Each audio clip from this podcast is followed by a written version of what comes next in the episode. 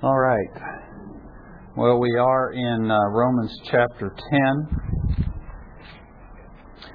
a very well known uh, passage that we're looking at today, but also a passage that is very difficult to kind of get our arms around and to understand, and so uh, so we will try to do uh, due diligence and and get a handle on that. Last week we looked at verses 1 through 4, and uh, today I'd like to get through uh, down to, oh, perhaps down through about verse 10 or 11.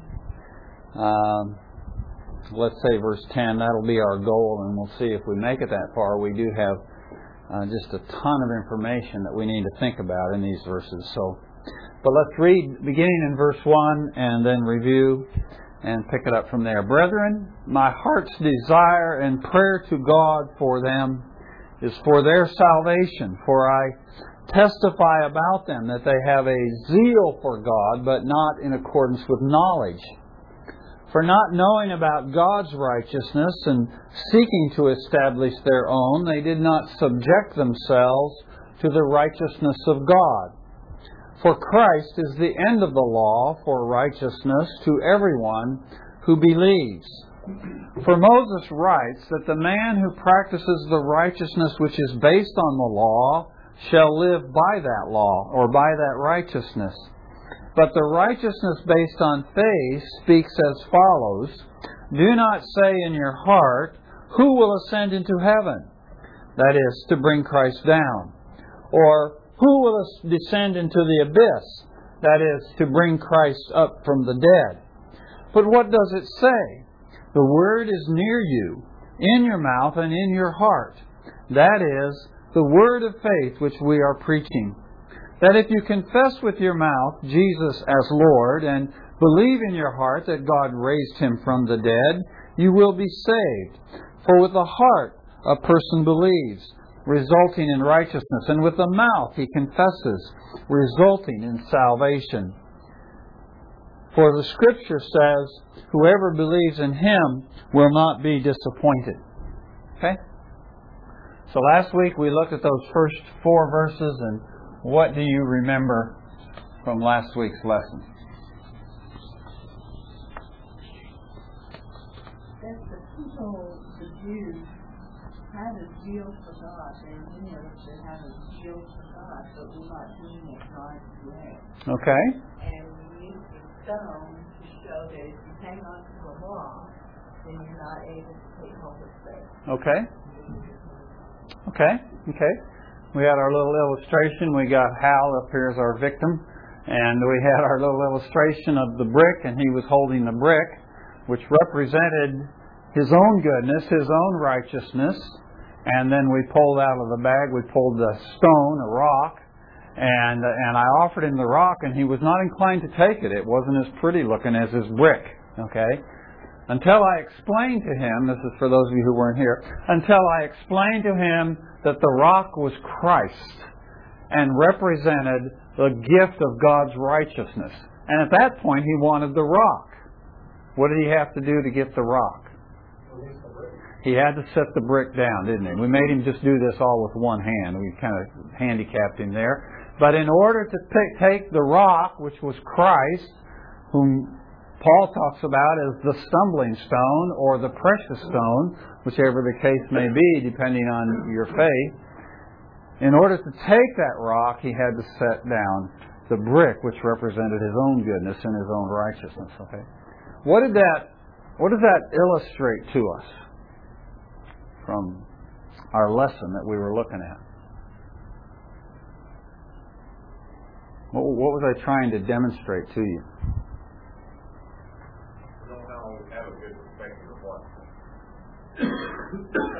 there wasn't anything wrong with the brick. It's good. Okay. So we hang on to a lot of good things. Okay.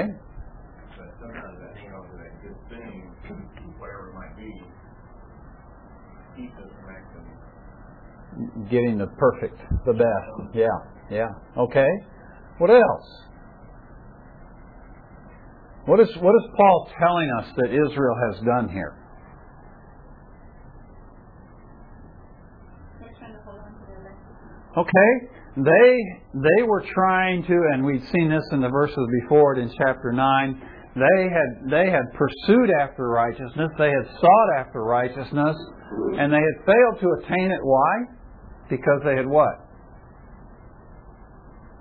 Remember our pardon? They stumbled. They stumbled. They stumbled over the stumbling stone, okay? And the stumbling stone, of course, was Christ, okay? So Israel had failed to attain this righteousness, and then he goes on and he explains it more in the verses that we looked at last week. For he says that they, in verse 3, he says, Not knowing about God's righteousness and seeking to establish their own, they did not subject themselves to the righteousness of God. So, so they had established their own righteousness, or they were trying to establish their own righteousness. They did not know, he says, and we'll talk about in a, in a week or two, we'll talk about why they didn't know, and we'll see that this was not a, an innocent lack of knowledge, but it was a willful ignorance that they had here. But he says they did not know about the righteousness of God, and so because they didn't know about this, they clung to this self righteousness or this righteousness by the law. Who did we look at who is a classic example of this problem with Israel?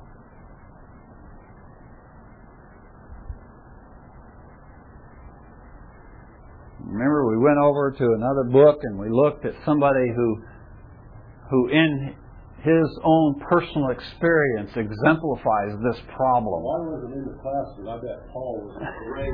okay, great. Okay. Example, because that describes him pretty well. Yes, exactly. This is exactly what Paul talks about in Philippians. That he had done in Philippians three. He talks about all these righteous things that he had done. How he he, uh, as far as the law was concerned, he was basically blameless, and he, he, you know, he was born a Jew, and he was a Pharisee, and we talked about the Pharisees being these guardians of the law, and this was Paul. And then, when he was confronted then with Christ, he had to make a choice, just like Hal had to make a choice between the brick and the stone.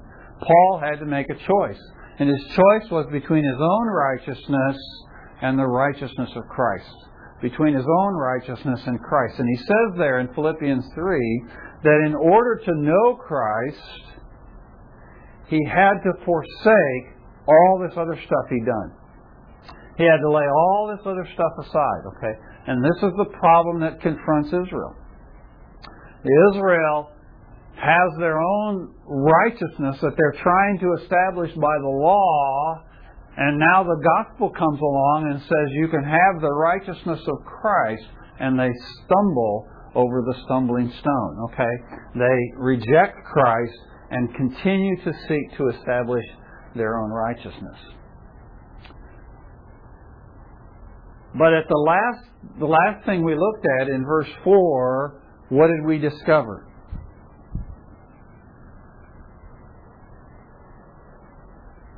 What happens to the law?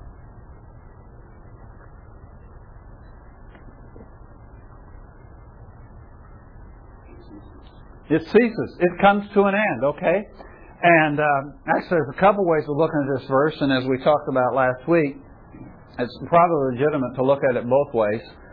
He says that Christ is the end of the law for all who believe, the end of the law for righteousness for all who believe. So, this mechanism of relying upon the law or depending upon the law to produce righteousness or to to uh, uh, uh, our adherence to the law to make us righteous before God, this comes to an end in Christ. It ceases. It stops as a as a as a vehicle by which we are inclined to trust uh, uh, that we might be righteous before God. And secondly, as we saw, the other way of looking at it, which is also legitimate, is to see that Christ is really the fulfillment of the law. Christ himself said, I did not come to uh, abolish or terminate the law, but I came to fulfill the law. And Christ is the fulfillment of the law. In Christ, all we meet, when, when we receive Christ, when we put our faith in Him, we meet all the requirements of the law as far as the decree of God is concerned. Okay? So, so Paul is developing this idea then that Christ is the end of the law, He's the purpose of the law, the fulfillment of the law, and He's the termination of our desire and inclination to trust in the law for righteousness. Okay? Now he goes on, beginning in verse 5, picking it up in verse 5, he goes on and explains this idea more of how and why Christ is the end of the law for righteousness to everyone who believes. So this is really what he's doing. You'll notice in verse 5, it begins with what? What's the first word? For, okay? And what does that suggest to us? Okay? It suggests to us an explanation of what has just preceded it. So Paul has just been talking about how Christ is the end of the law, and now he's going to go on and explain to us how and why this is true. So he says, For Christ is the end of the law for righteousness to everyone who believes. For Moses writes that the man who practices the righteousness which is based on, etc., and he goes on. Now, as I mentioned, this is a really difficult passage. Okay? We'll get down when we get down to verses 9 and 10, the whole idea of confessing with your mouth and believing in your heart, very familiar verses. But even those verses present us with some challenges and some questions. But before that, we have to deal with all this idea about about uh, uh, ascending into heaven and descending into the abyss and all this sort of thing uh, that Paul talks about as he quotes from uh, Deuteronomy and even some from Leviticus. And uh, the question is, what is Paul trying to say here? What is he? How is he understanding these passages from the Old Testament? How is he using these passages from the Old Testament? And how does this explain or help explain this idea of Christ being the end of the law for righteousness? Uh, so it really is a, uh, a, difficult passage for us to understand. The whole idea of the mouth and the heart, he talks about confessing with your mouth and believing with your, in your heart. Also, all those ideas uh, are things that we need to wrestle with.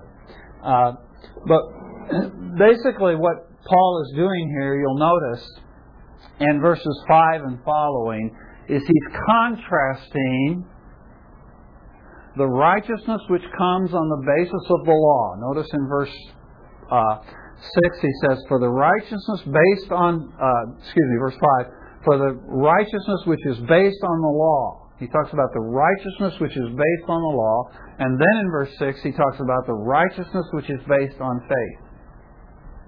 And basically what he's talking about, or what he's what he's setting before us, are what these two kinds of righteousness say. It's like they're kind of personified. The righteousness based on the law and the righteousness based on faith are kind of personified for us here. They're kind of given us given kind of a personality as if they are talking to us. And he says the righteousness based on faith, when, or based on the law, when it talks, this is what it says. And when the righteousness based on faith speaks, this is what it says, okay? And so he's contrasting how these two righteousnesses, if we can use that word, coin that word, my uh, spell checker didn't like that. Uh, but if you take these two righteousnesses and compare them with one another, how are they similar and how are they different? And this is what Paul wants to show us. Because in their difference, one comes to an end and another takes precedence. Okay. The law as a means of achieving righteousness comes to an end, and faith as a means of achieving righteousness is established as the priority. Okay? So, so this is what Paul is doing. And to do this, he begins by quoting uh, several quotations from the Pentateuch, from the Old Testament. So in verse 5, he talks about what Moses says about the man who practices the righteousness which is based on the law. Okay? So Moses is writing in the law, in the Pentateuch, and this particular quote comes from Leviticus. He's writing, uh, and actually it's not a verbatim quote, which is why probably in your New Testament, in your Bible, it's probably not in caps, uh, which is usually an indication quotation, but it's a very close uh, approximation of what Moses says in Leviticus chapter 18 that the person who makes the choice to live or to practice the righteousness based on the law is obligated, Paul says, Moses says, actually, and Paul is quoting him, is obligated to live by that whole thing, by the whole law. Okay? So let's turn back, uh, because really the only way to kind of understand what Paul is saying in Romans is to look at the context of these quotes. So go back to Leviticus chapter 18. And in the context of Leviticus 18, Moses is preparing the children of Israel for their entrance into the promised land. He's trying to get them ready for their interest, their entrance into Palestine and the conquest of the land. And he says, uh, beginning in verse 1 Then the Lord spoke to Moses, saying, Speak to the sons of Israel, and say to them, I am the Lord your God. You shall not do what is done in the land of Egypt, where you live, nor are you to do what is done in the land of Canaan, where I am bringing you. You shall not walk in their statutes. You are to form, perform my judgments and keep my statutes, to live in accord with them. I am the Lord your God. So you shall keep my statutes and my judgments, by which a man may live if he does them, says the Lord. What is God, through Moses, trying to say to the children of Israel?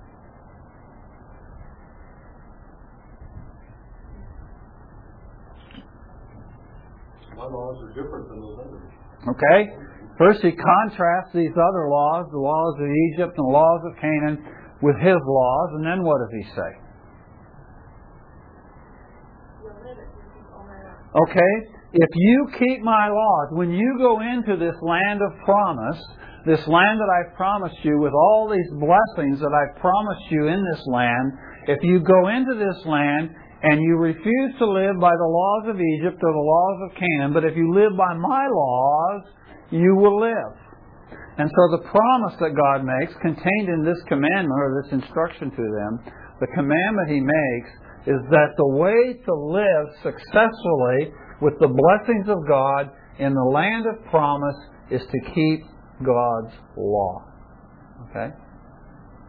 So, really, what Moses is talking about here, what God is talking about through Moses, really doesn't have anything to do directly with the idea of personal salvation or eternal life. There's, he's not talking here about eternal life. He's talking about living in the land of promise. And if you come into the land of promise, and if you keep my law, you're going to live in that land. What we find out is when they didn't keep the promise in the land, what happened?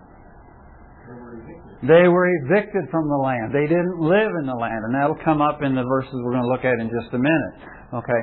So, the promise that is made here, contained within this commandment, is you must, if you're going to, if you're going to go into the promised land on the basis of my law, you're going to have to live by that law. Now, Paul uses this verse, Leviticus 18:5, even though in its immediate context it's talking about living in the land of Canaan, Paul uses this verse a couple times. He uses it in our passage in Romans uh, chapter 10 that we're looking at today, and he also uses it in uh, the book of Galatians in chapter 3. He uses this verse to, to express the idea that, there, that, that the blessings of God are associated with obedience to God under the law. Under the system of the law, there's this direct connection between obedience and blessing. And when that's and the way Paul understands that is when that is extended out to its kind of ultimate sense, that means that if one is to be fully, truly righteous before God, he must keep the whole law. That's how Paul understands this verse. Is that this verse is indicative of this principle that to be fully righteous in the eyes of God by the law, one must keep all the law. And that's Paul's argument. So what he's saying here in Romans chapter 9, excuse me, in Romans chapter 10, what he's saying is that when the law speaks, when the righteousness which is by the law speaks, what it says is, you must keep all the law or you will not be righteous. Okay? That's the idea that he's communicating. So we have on one part, one side, we have the law speaking, the righteousness by the law, or we might say law righteousness speaking, and it says you got to do all of this stuff. And if you fail in any one point, you have missed the boat. Okay? So that's what the law, what law righteousness says. Now in the next verse, he begins to talk about what faith righteousness says. And he says in verse 6, he says, But the righteousness based on faith speaks as follows Do not say in your heart, Who will ascend into heaven, that is to bring Christ down, or who will descend into the abyss, that is to bring Christ up from the dead. But what does it say? The word is near you, in your mouth, and in your heart. Now, Paul does some really interesting things here with this quote from these quotes from Deuteronomy.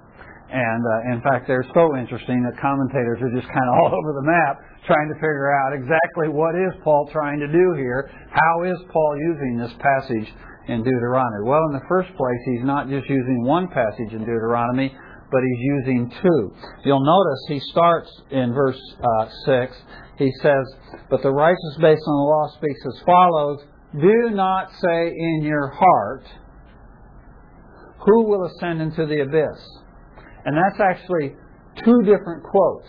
The phrase, do not say in your heart, comes from one place in Deuteronomy, and the second part of the sentence, who will, it's the question, who will ascend into heaven, comes from another place in Deuteronomy. So let's go back to Deuteronomy and spend a little bit of time back there. First turn to Deuteronomy chapter 9.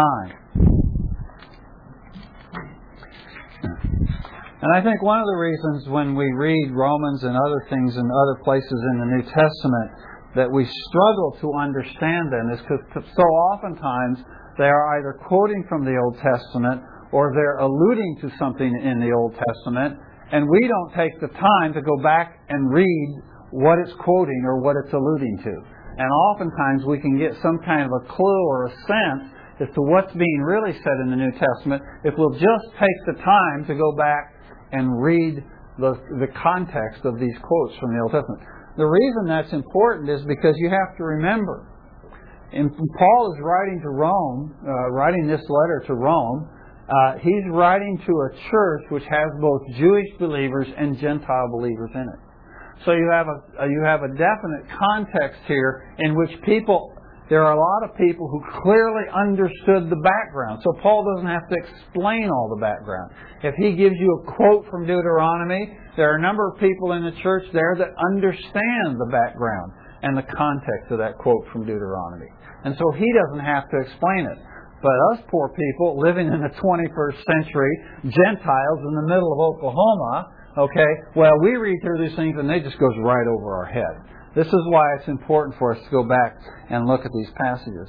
But in Deuteronomy, in uh, chapter 9, excuse me, yeah, in Deuteronomy chapter 9, God is dealing with Israel as they are preparing to enter into the land of promise.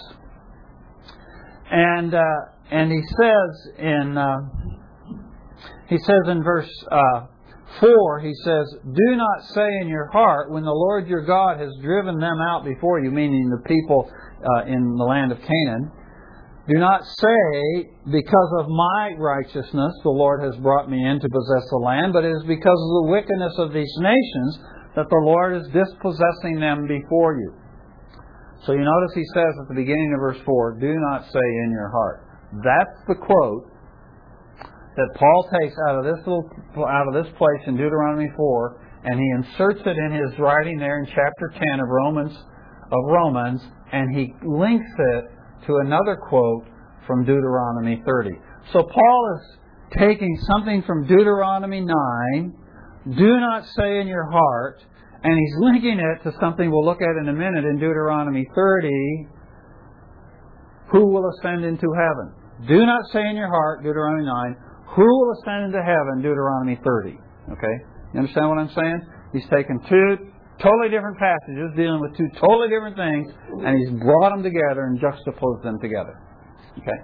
Now, in this passage in Deuteronomy 9, what is the issue that God is dealing with? In that verse we just read. Right. Pardon? Right. Okay, pride about what? Their right, their own righteousness. Their own righteousness. Exactly, exactly. So he's saying to them, when you get into the promised land, don't say what? This happened because I'm good. He's saying, no, it didn't happen because you're good. It happened because they're bad. and I am dispossessing them according to my promise to Abraham, etc. And he goes on. So, it's like Paul, when he's beginning to tell us what the righteousness by faith says, that he brings this little quote. He didn't have to bring this in, but he brings this little fragment of a quote in from Deuteronomy chapter 9 as if to remind us that the righteousness which speaks by faith tells us not to claim our own righteousness, right? So when he uses this little fragment of a quote and then attaches it to what he's going to say, it's like he's sending a signal to everybody who knows Deuteronomy, all those Jews in Rome that he's that are reading this letter. It's like he's sending a little flag or a little signal to them to remind them that when the righteousness by faith speaks, it says, don't boast in your own righteousness. Okay? Well, then he goes on, and the bulk of his quote comes from Deuteronomy chapter 30. So flip over to Deuteronomy chapter 30. By the time we get done today, you guys are all going to be experts in the Pentateuch. Not, but at any rate. Uh, so we get to Deuteronomy chapter 30. Now, again, we have a context. In the context in Leviticus, he was preparing them for their entrance into the promised land. In the context in Deuteronomy 9, also, he was preparing them for their entrance into the land of promise. But now, here we are at what is called the covenant of Moab, or the covenant at Moab. And this is when the nation of Israel is just on the verge of entering into the promised land. And they have come to Moab, and God stops them there at Moab, and He has a big discussion with them about what's going to happen and what's expected of them when they go into the promised land. And He enters into a covenant with them, a promise. He makes promises to them, and they make promises to Him. And and he says that when you go into the land of promise, if you keep my law, etc., etc., I will give you all these blessings and I will do these wonderful things for you. But the time will come, God says, as he's making this covenant with them. The time will come when your descendants are going to forsake my law. And they're going to forsake me. And when that happens, I'm going to do what?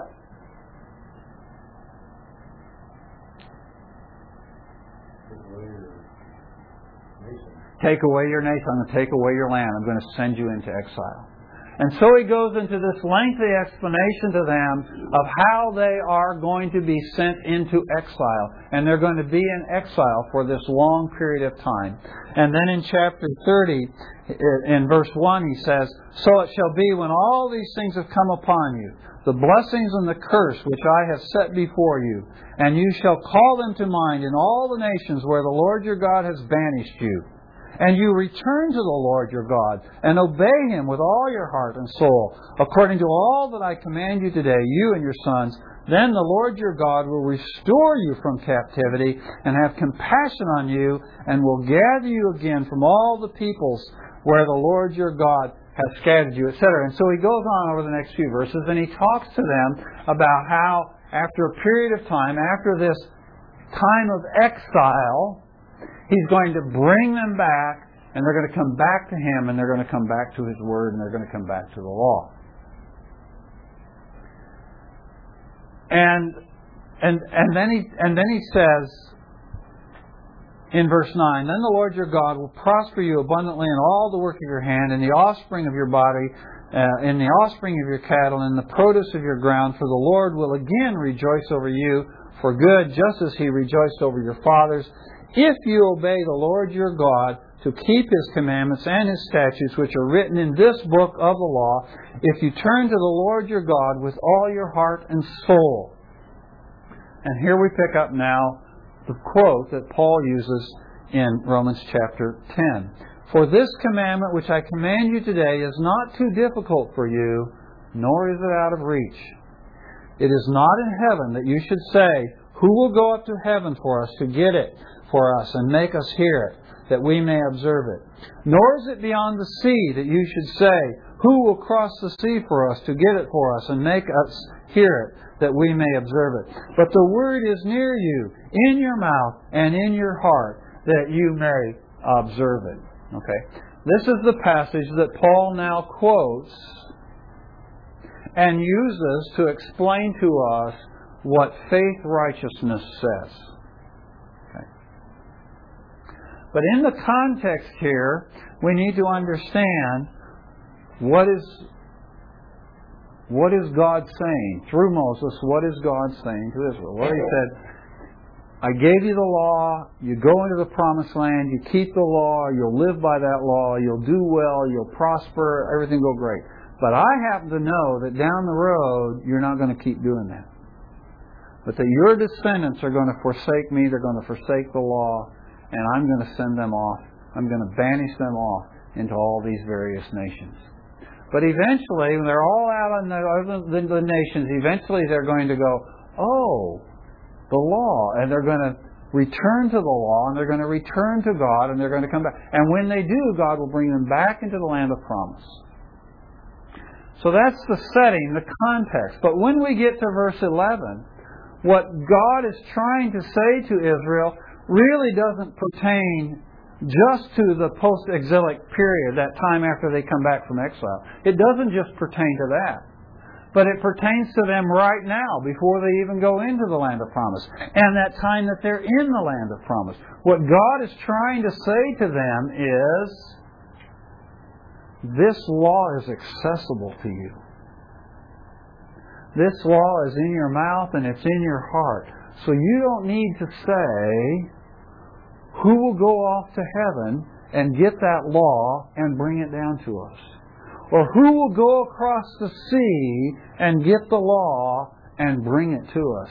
You don't need to do that because the law is near you. It is in your heart and it's in your mouth. You've got it right here. I've given it to you. It's easily accessible to you. This is the grace of God to Israel as He makes the law readily accessible, easily accessible to them.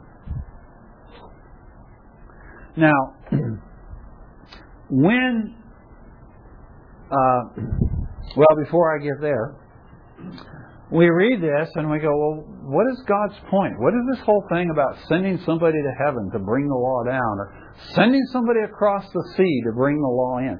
What is that all about? Well, God's no dummy. And He knows the inclination of the human heart.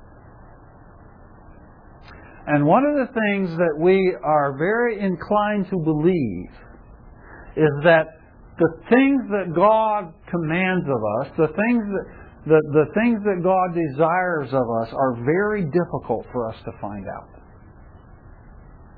It's very difficult for us to learn about God.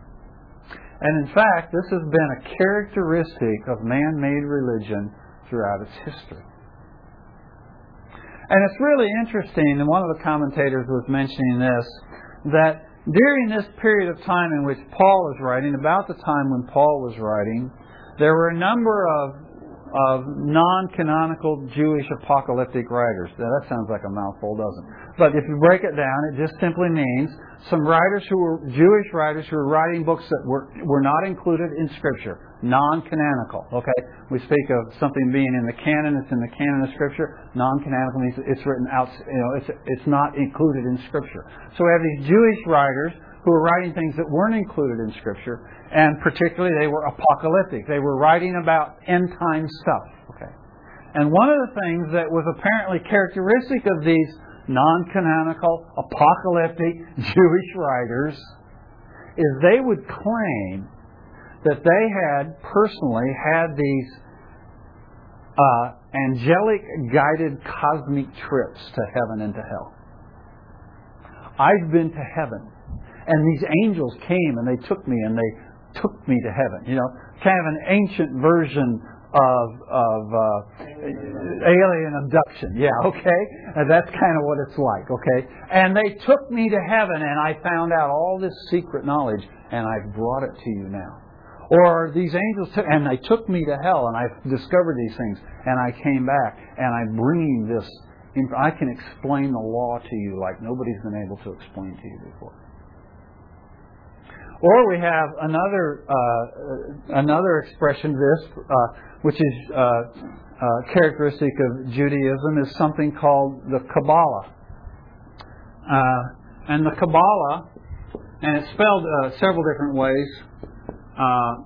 But it's a collection of mystical Jewish writings. And here again, it's the idea that the real explanation of the Pentateuch and of the law, the real explanation of it is all wrapped up in secret interpretations of numbers and things like, uh, not the book of Numbers, but Numbers, and, and things like that. And so there's this whole mystical aspect to the law, and you have to be an enlightened person to understand these mystical writings. And then, if you're enlightened, you're kind of on the inside track. But if you want to know what the law really means, you know, you've got to understand the Kabbalah, okay? This is a very ancient Jewish thing, but it's current even today, okay? It still goes on today within Judaism. But it's not unique to Judaism. We have expressions of this uh, uh, within uh, within other religions and even within Christianity. We have the ancient heresy of Gnosticism, which really gained prominence in the second century Uh, in uh, Christianity and was really influential for a, a number of years in, until it was finally debunked as a heresy. But Gnosticism, the word Gnostic comes from the word to know, and the idea was there were certain people who had this kind of inside knowledge. They had these kind of special, what we call esoteric doctrines or esoteric truths. You know what the word esoteric means? Hard to grasp, okay? The idea is secret or hidden, okay? So, Gnosticism teaches this idea of esoteric truths the, the real doctrine, what the Bible really says, is really hidden. It's not easily visible, okay? But you really have to kind of have this kind of inside track or inside knowledge. And a lot of this esoteric knowledge, this Gnostic knowledge about what Christ and the taught and the, the apostles, what, where that's really found is not in the four Gospels and in the New Testament we have, but it's found in these pseudo gospels that circulate. You know, the gospel of so and so and the gospel of such, and that's where you find them. Okay. So the idea is there's this esoteric knowledge out there, and you've got to have somebody who, like within shamanism, is a spiritual guide, and this spiritual guide can can lead you into spirituality because he he's been given this kind of inside knowledge. So you have all this kind of stuff going on. And all of these things are very current today. And today, one of the places where it's most pronounced is in pantheism. And pantheism contains this whole idea of this kind of esoteric knowledge. And you have these really enlightened ones, like the Buddha, okay, who gets this super enlightened knowledge. And you have to, if you really want to understand spirituality, if you want to understand God, and of course in pantheism that God is you, but if you want to really figure that out, you have to go through this enlightening process. You have to ascend into heaven and bring it down. Or you have to go across the sea to bring it to us. So you see, when God is saying this to the children of Israel back there 4,000 years ago before they enter into the promised land, it's something that's really applicable to us today, isn't it? The idea that God's truth is accessible. We have an old Reformation term for that. We call it the perspicuity of the Scriptures. That the Scriptures are clear and any normal person sitting down and carefully reading and understanding the Scriptures can understand what they mean, can understand what God is trying to say. And so God is telling the children of Israel here, He says, don't say to someone, or don't, uh, uh, don't think about, or don't say, who will ascend into heaven, that is to bring the law down to us so that we may hear it, or don't go across the sea to get the law and bring it to us so we can hear it because you've already got it.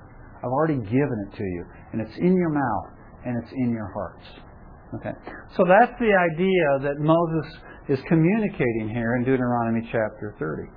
Well, let's go back over now to Romans chapter 10. Also, Paul in Romans 1 says, so men are without excuse. Yes, exactly. Yeah, good point. Okay, so now we're in Romans chapter 10. And we have Paul using this passage from Deuteronomy 30 with that little fragment from Deuteronomy 9 to remember to remind us of this principle of righteousness.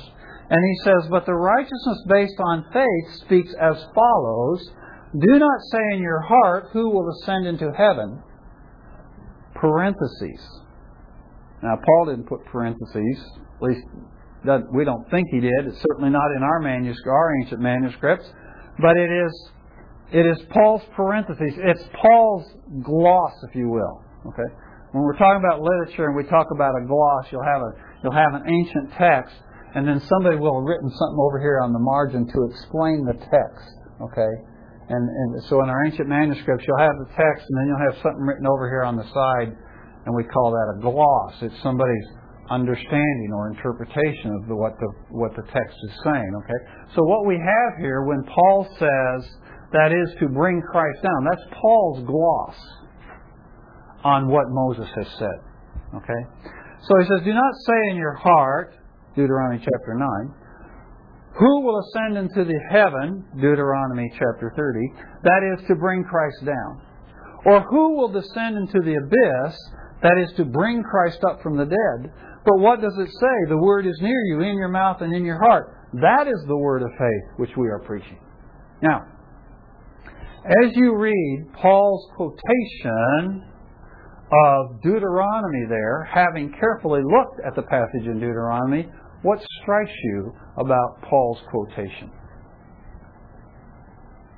Substitutes the abyss for the ocean. Okay, okay. The first thing that kind of jumps out to you is that when when Moses wrote that, when God spoke to them through Moses, the first part is don't ascend into heaven. Okay. The second part is don't go across the sea. And Paul, instead of saying don't go across the sea, talks about don't go down into the abyss. But he represents it as a quote. Okay. So that's the first one of the first things that jumps out to you is there's this difference in the way Paul expresses the quotation from Deuteronomy. What's the other thing?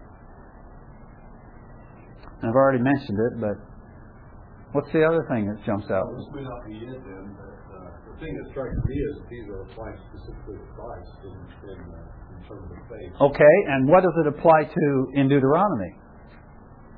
The law. The law. Okay. In Deuteronomy, you don't go up to heaven to get what? The law. The law. You don't go across the sea to get what? The law. Okay. But as Paul writes it here, he says you don't go up into heaven to do what? Bring Christ down. You don't go across the, or don't go down in the abyss. That is to what? Bring Christ up. So Paul is adding to or attaching to this passage from Deuteronomy a distinctive Christological gloss or interpretation or application or something of the passage in Deuteronomy. And this just causes commentators to bend over backwards to try and figure out what is Paul doing here and is it legitimate? and some of them just go, no. It's just lousy exegesis on Paul's part. Well, I'm not willing to accept that because I believe that Paul is inspired by the Holy Spirit.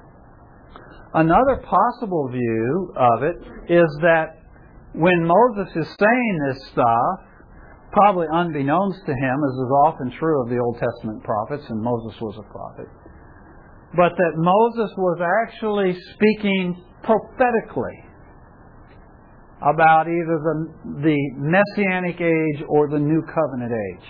Okay.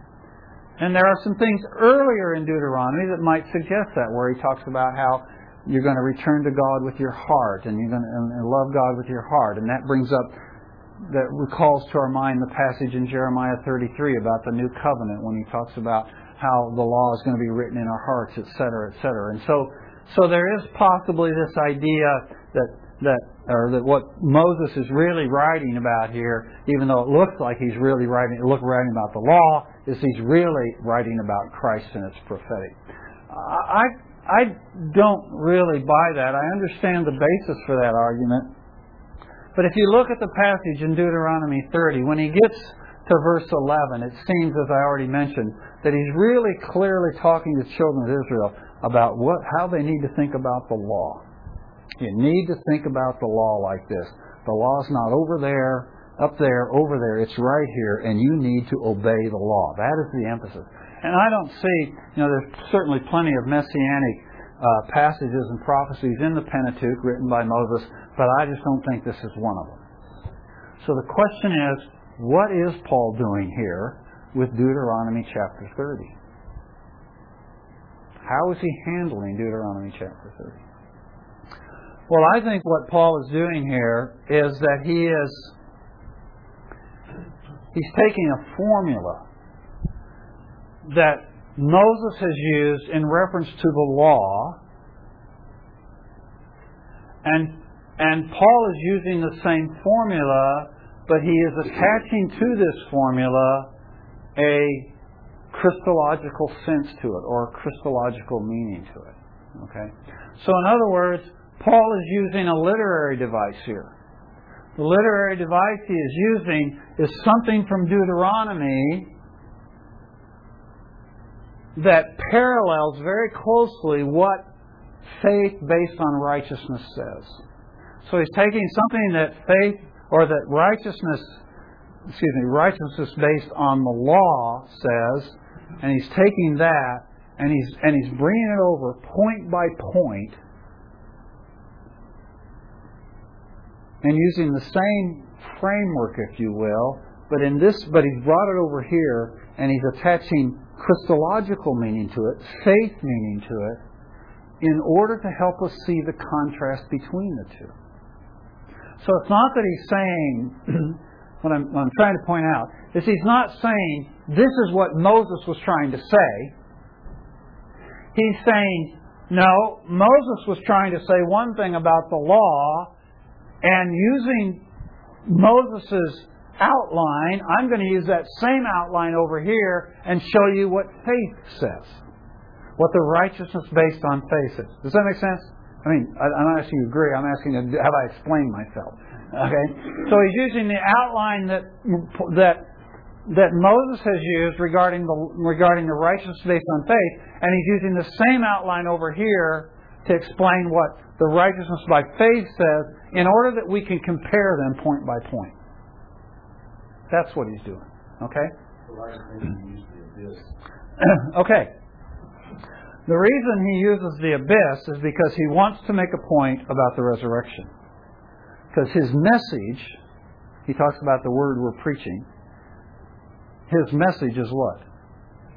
The deity of Christ and the resurrection of Christ. That's the gospel he preaches, right? So he, he wants to make a point about the resurrection. Okay.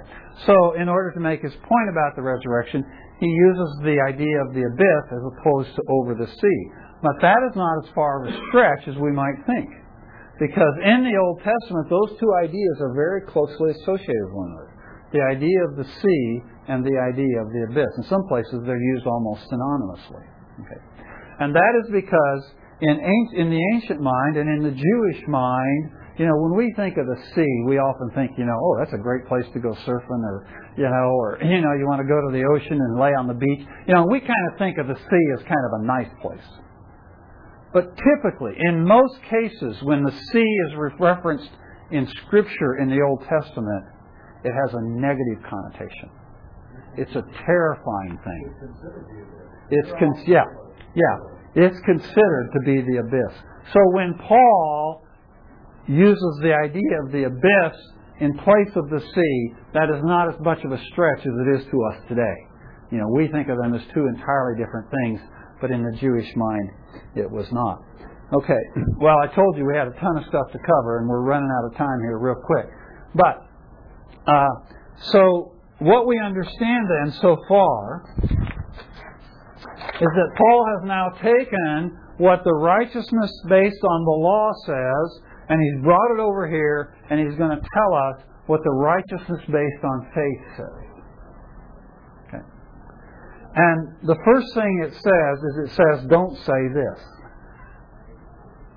The righteousness based on faith says, don't say, who will ascend into heaven? And then he adds his Christological gloss to that, which is what? What does that mean to us under this new system of faith? What? To bring Christ down. Okay? So the idea is don't say, righteousness based on faith says, you don't have to go to heaven to get Christ and bring him down. Why not? He already came down. The incarnation. God has already initiated the incarnation. He has done it. He has come down. It's not up to us. We don't have to do it. We don't have to go out on a search for God. He has come to us. It's that whole idea that Moses was communicating back in Deuteronomy of the accessibility of this information of the accessibility of this knowledge of God and the knowledge of what God wants and what God requires of us. And it's not way off there, up there somewhere, but God Himself has already come down. It's a reference to the incarnation. So he says, do not ascend, do not say who will ascend into heaven, that is, to bring Christ down. And do not say who will ascend into the abyss, the Christological spin on that is what? To bring to bring Christ up, which is a reference, of course, to the resurrection.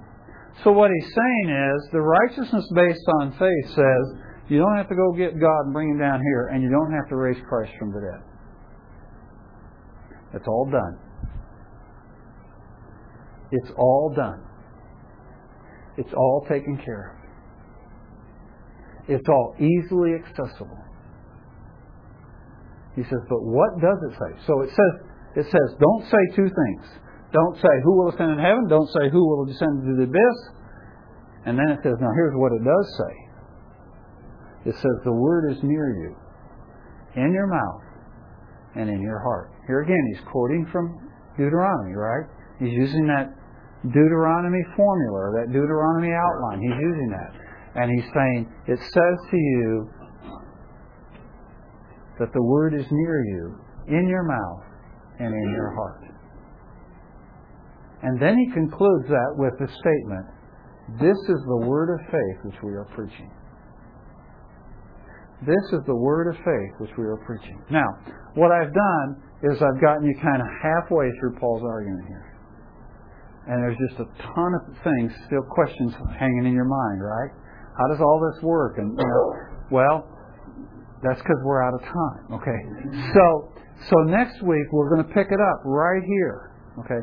So don't reach any radical conclusions yet because we haven't seen how Paul is doing all of this and what Paul is doing and what Paul is trying to say.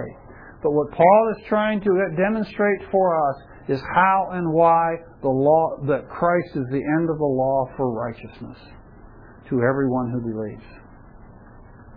So, so all we know so far is that Paul has used this outline from Moses and he's brought it over here to explain to us what the righteousness based on faith is saying. But what we're going to find out next week as we explore this further is this interesting parallel between the heart and the mouth and the ascension and the descension and the incarnation and the resurrection and all these things kind of they, they follow kind of two tracks all the way through this passage. And we'll, we'll, we'll study and we'll think about next week this whole idea. What does it mean to confess Jesus as Lord with your mouth? What does that mean? Okay. And what does it mean to believe in your heart that God raised him from the dead? These are things that we need to understand. We need to understand what Paul is trying to what Paul is saying here because Paul says this is the message we're preaching, folks. This is what we're telling people. Okay? In other words, this passage is the gospel. If you believe that Paul preached the gospel of Christ, this is the gospel he preached. He says, This is the word that we are preaching. So we've got to understand what is it that Paul was saying. Okay, so we'll pick it up next week.